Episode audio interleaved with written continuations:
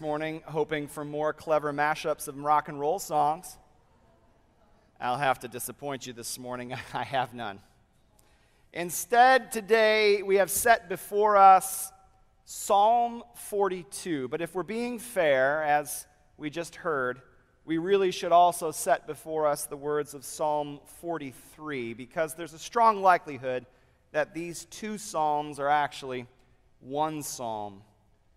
As many of you know already, the book of Psalms is an anthology of 150 offerings of Hebrew poetry, prayers, hymns, and songs written over a period of time stretching out over about 500 years. It's quite possibly the most ambitious and weirdest hymn book ever compiled.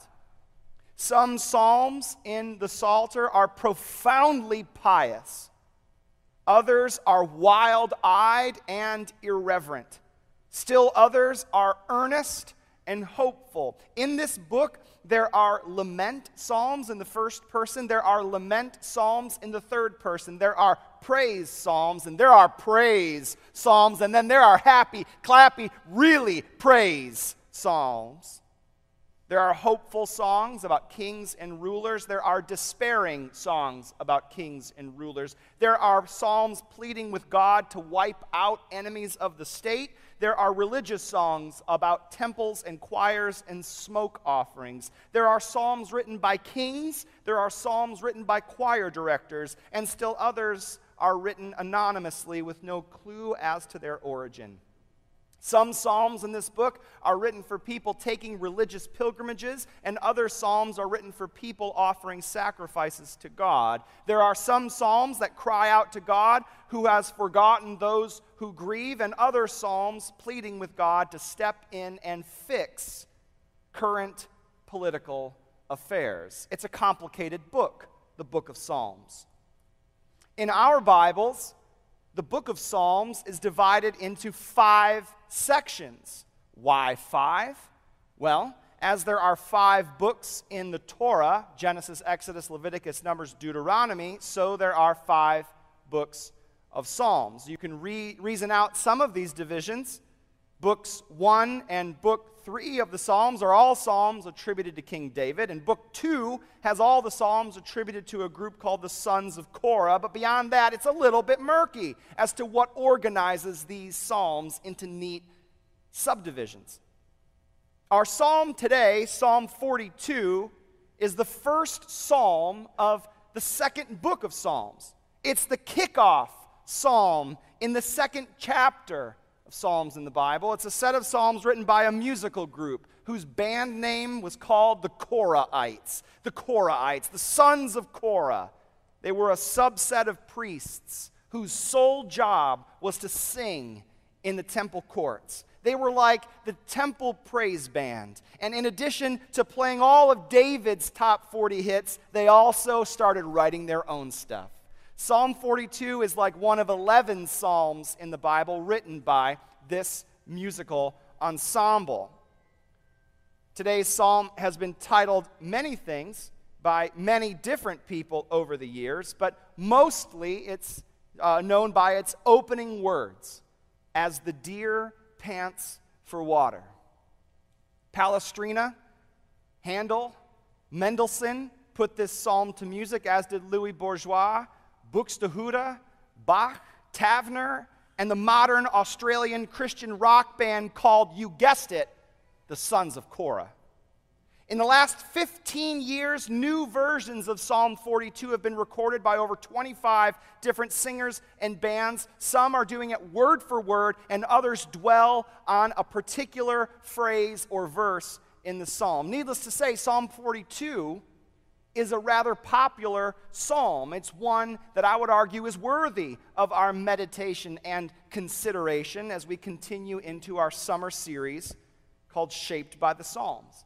How might we as a people be shaped by Psalm 42? How does Psalm 42 help us as Christians to pray? What role might Psalm 42 play in our lives this week, this month, this year?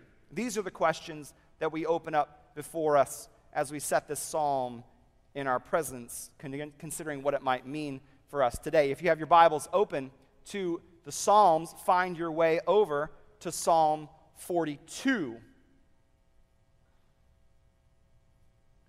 Today's psalm is not terribly long, it's a mere 11 verses. It's only 130 words in Hebrew. It's not long, but it's deep, it's rich, it's vast.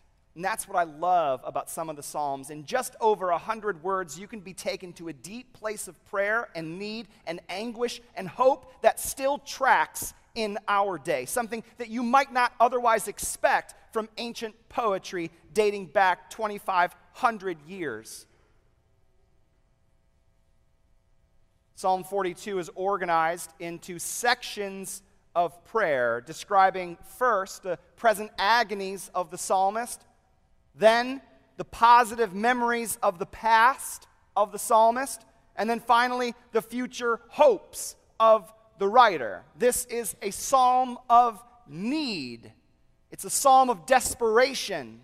This is a psalm for people who feel like there is nowhere left to turn today because all hope feels futile. It's not quite a lament psalm with a singular complaint, but rather it's a psalm of profound need and despondency. It's a psalm for people at the end of their rope, at the bottom of their barrel. It's for people who are struggling to figure out what they are supposed to do next. This is the prayer of a person not just with one need, but with like 15 needs and no clue how to prioritize them. It's for a person who can't describe their agony except to say that their yearning for relief is like watching a thirsty deer search in vain for water in the desert. It's the prayer of a person who is constantly at the end of, or the receiving end of hostility and rebuke and mockery from others.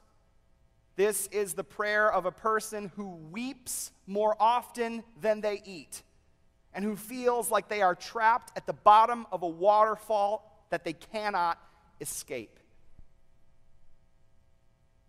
In the language of Matthew 5, this is a psalm for the poor in spirit. This is the psalm for the brokenhearted. It's a psalm for those who hunger and thirst for righteousness. It's a psalm for those who are meek and marginalized. It's a psalm for those who are mocked and persecuted. This Psalm 42, church, this is a profound psalm. One of the curious aspects of the psalm is that the dialogue partners in, in it vary widely. Sometimes the psalmist is talking directly to God, other times he's talking to somebody else about God, and other times he's talking to his own soul, like he's divided himself into two.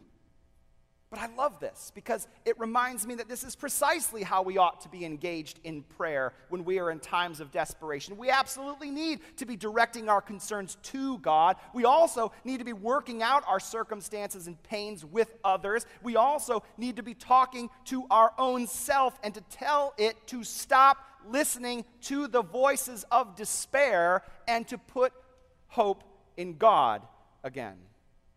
Speech to God, speech to others, speech to self. Those are the three platforms, the three stages upon which this psalm is performed.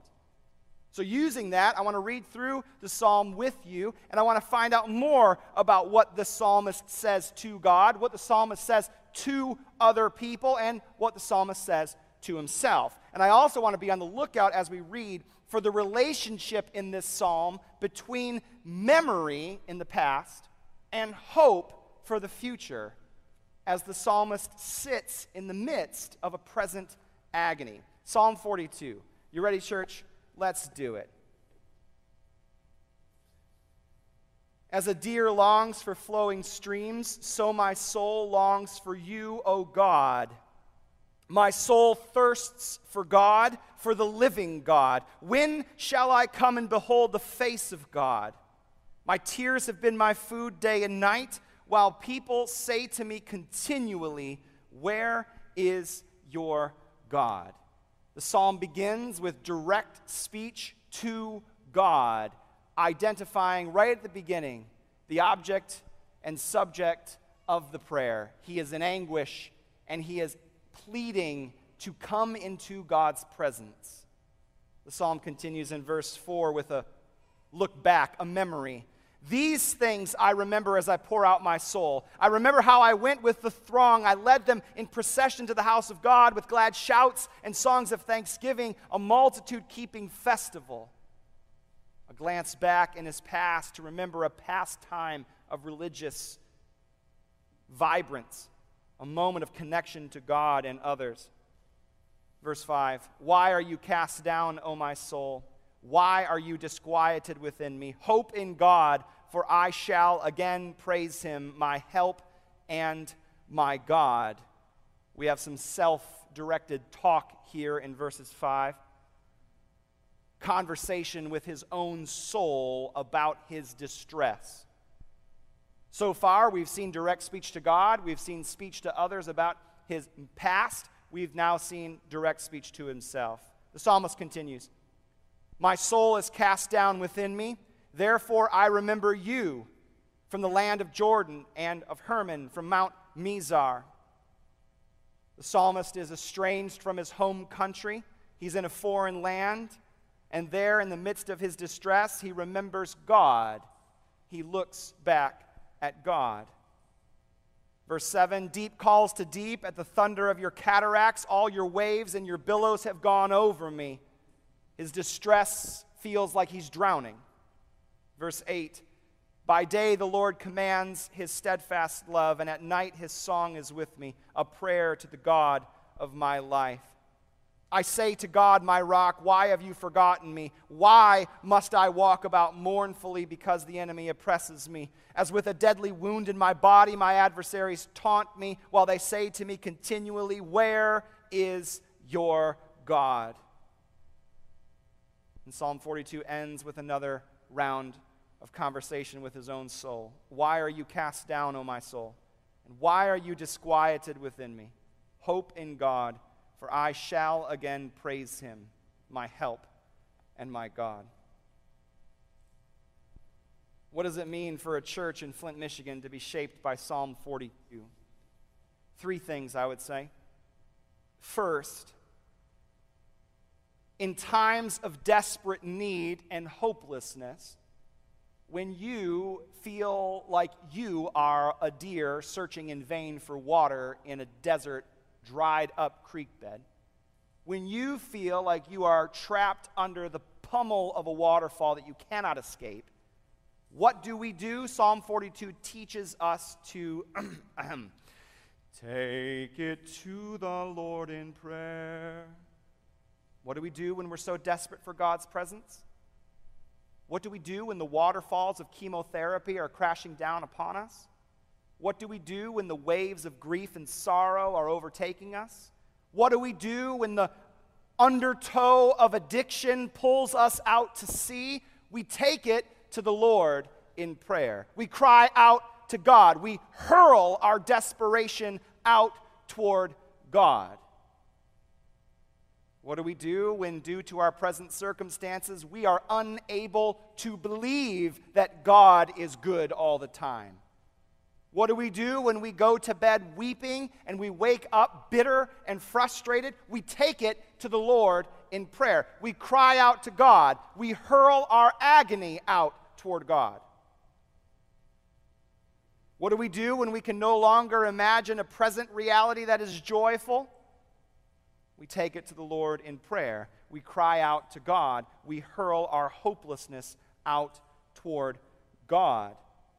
As the deer longs for flowing streams, my soul longs for you, O God. My soul thirsts for God, for the living God. When shall I come and behold the face of God? My tears have been my food day and night, and people say to me continually, Where is your God? The psalmist's instinct is to take his present agony, to wrap it up in conversation with God, and say, See, God, what now? But it is speech directed toward God at the start. It may sound super churchy, church, to may sound superficially religious for a preacher to tell a congregation to simply cry out to God in every season of our soul, but the fact of the matter is, Psalm 42 reminds us that such prayer is an essential marker of a relationship with the Creator of all things that we are able to have. As a pastor, one might think times uh, prayer in times of distress just comes naturally. Like obviously, like you went to seminary for it. okay. But I'm here to tell you that I alongside you, I need to hear the call of Psalm 42 to cry out to God in my distress. I need to be reminded of the invitation of Psalm 42 to pour out my soul to God in times of distress because so often my instinct is to keep my trouble within, to keep it close, to tough it out. Come on, soul, Get it together. You went to school for this. I find myself saying more often than I find myself praying, My soul is longing for you, O God. Take it to the Lord in prayer, not because such action will produce an immediate effect, not because it will solve your crisis, not because it will magically bend the energies of the universe to undo your distress, but because praying puts you in relationship with the only being who can actually satisfy your deepest longing. In the New Testament, Jesus drags his disciples out to a garden the night before he is to be executed and holds an impromptu prayer session. He leaves most of them at one spot, takes three of them a bit further in to the garden. And Jesus, the Word made flesh, the Savior of the world, God from God, light from light, true God from true God, the one who should never doubt, never anguish, never sorrow, looks into the faces of his friends and he says, Matthew 26 38, My soul is cast down even to death. Remain here Stay awake with me. And then Jesus throws himself down on the ground and he gathered up all of his anguish and sorrow and hopelessness and he took it to the Lord in prayer. My Father, if it is possible, let this cup pass from me. Like Christ in our distress, we pray so that we might put ourselves on a collision course with the only one who can help us, the only one who can heal us, the only one who can save. Take it to the Lord in prayer. Secondly, in times of need, Psalm 42 teaches us that we ought to turn to the past to seek out memories of God's prior activity. These memories can anchor us in a stormy present and can help us wait for God's salvation in the future. Twice in the psalm today, we find the psalmist remembering something from the past. In verse 4, we find the psalmist in his grief and pain looking back to remember a particularly vibrant and spiritually evocative worship service at the Jerusalem temple. The shouts of praise, songs of thanksgiving coming from the congregation swelled to a point that it formed a powerful anchor in his relationship with God. And with that memory in view, the psalmist can say, Why are you cast down, O my soul? Hope in God, for my soul will yet praise him again. One day, the psalmist says, the joy and gladness of that past memory will again be in my future. In verse 6, the psalmist says, My soul is cast down within me. Therefore, I remember you from the land of Jordan and Hermon and Mount Mizar. From a foreign land where there is no temple, perhaps no others who are worshiping God, in a place devoid of the spiritual and cultural norms he is accustomed to, the psalmist chooses to remember, chooses to call to mind, to reconnect, to reunite his being with God.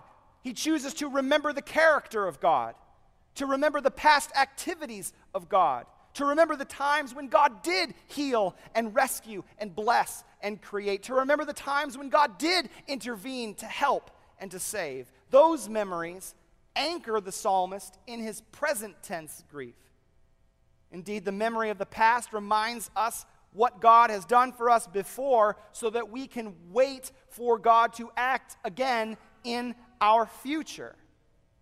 So, Psalm 42 shapes us to say not only do we take things to God in prayer, but we should actively be remembering what God has done before. To take moments in our quiet life, in our space, in whatever margin is afforded to you, to remember what has God done in your past. Then, then and only then, can we begin to cultivate a hope that God will yet again redeem. Finally, in moments of personal crisis, when our soul is disquieted and downcast, Psalm 42 reminds us that our hope is not placed in our own religious effort, nor in the strength of our will, nor in our own ability to change our present circumstances. Psalm 42 does not tell us just to think happy thoughts and everything will be okay. Psalm 42 does not tell us to just have enough faith to name it and claim it, and God's rich blessings will then manifest themselves. The self talk of Psalm 42 is fascinating, especially in verses 5 and 11. But if we make this psalm just an exercise in courageous self determination, if we make this psalm into an example of how to pull your soul up by its own bootstraps, we miss the point of the psalm completely. This psalm, from start to finish, is a prayer to God. Only in the context of that prayer, only in the context of that communion with the Almighty, only in the context of a human person dialoguing with the creator of the universe can we possibly find any strength to summon our soul to new action. This psalm teaches us to hope in God, to place our hope not in what we are, who we are, how strong we are, but to put our hope in what God will yet do, to place our hope in what God will yet accomplish. And so we hope in God, for we yet will praise Him again. We will yet again see God as our help, as our salvation, as the God of our life, the God whose steadfast love visits us by day and whose lullaby song comforts us through the long nights. I love that in this self talk of verses 5 and 11, the psalmist says, Why are you cast down? Why are you disquieted? Hope in God, for I shall again praise him. Anticipating what will happen in the future is different. It permits us to still be hurt in the present, but it anticipates a different future. It anticipates a reality yet to be unfolded. It anticipates further intervention of God, but it permits us to be in pain now, to say, it hurts now. I feel like I'm trapped at the bottom of a waterfall now, but I know that this is not the end of the story.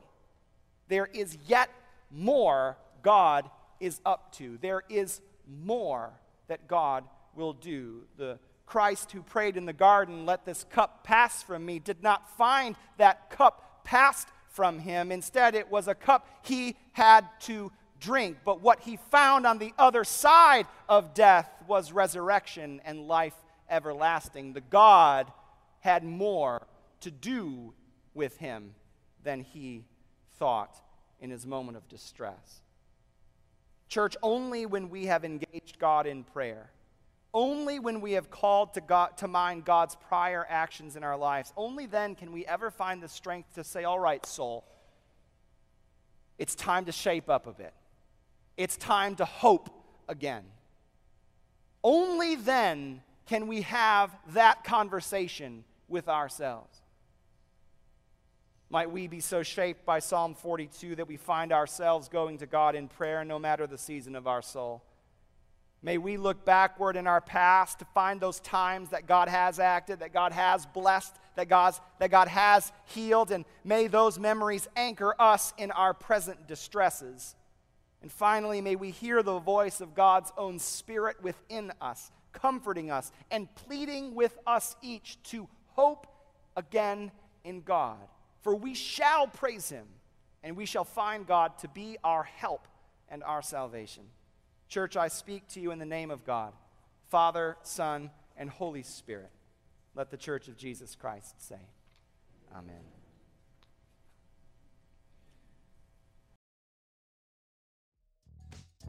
Thanks for listening this week.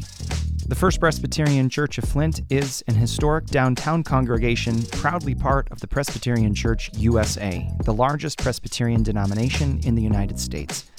You can learn more about us at fpcf.org.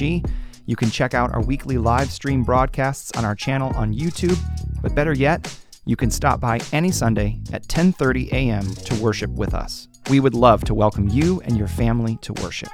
Have a great week.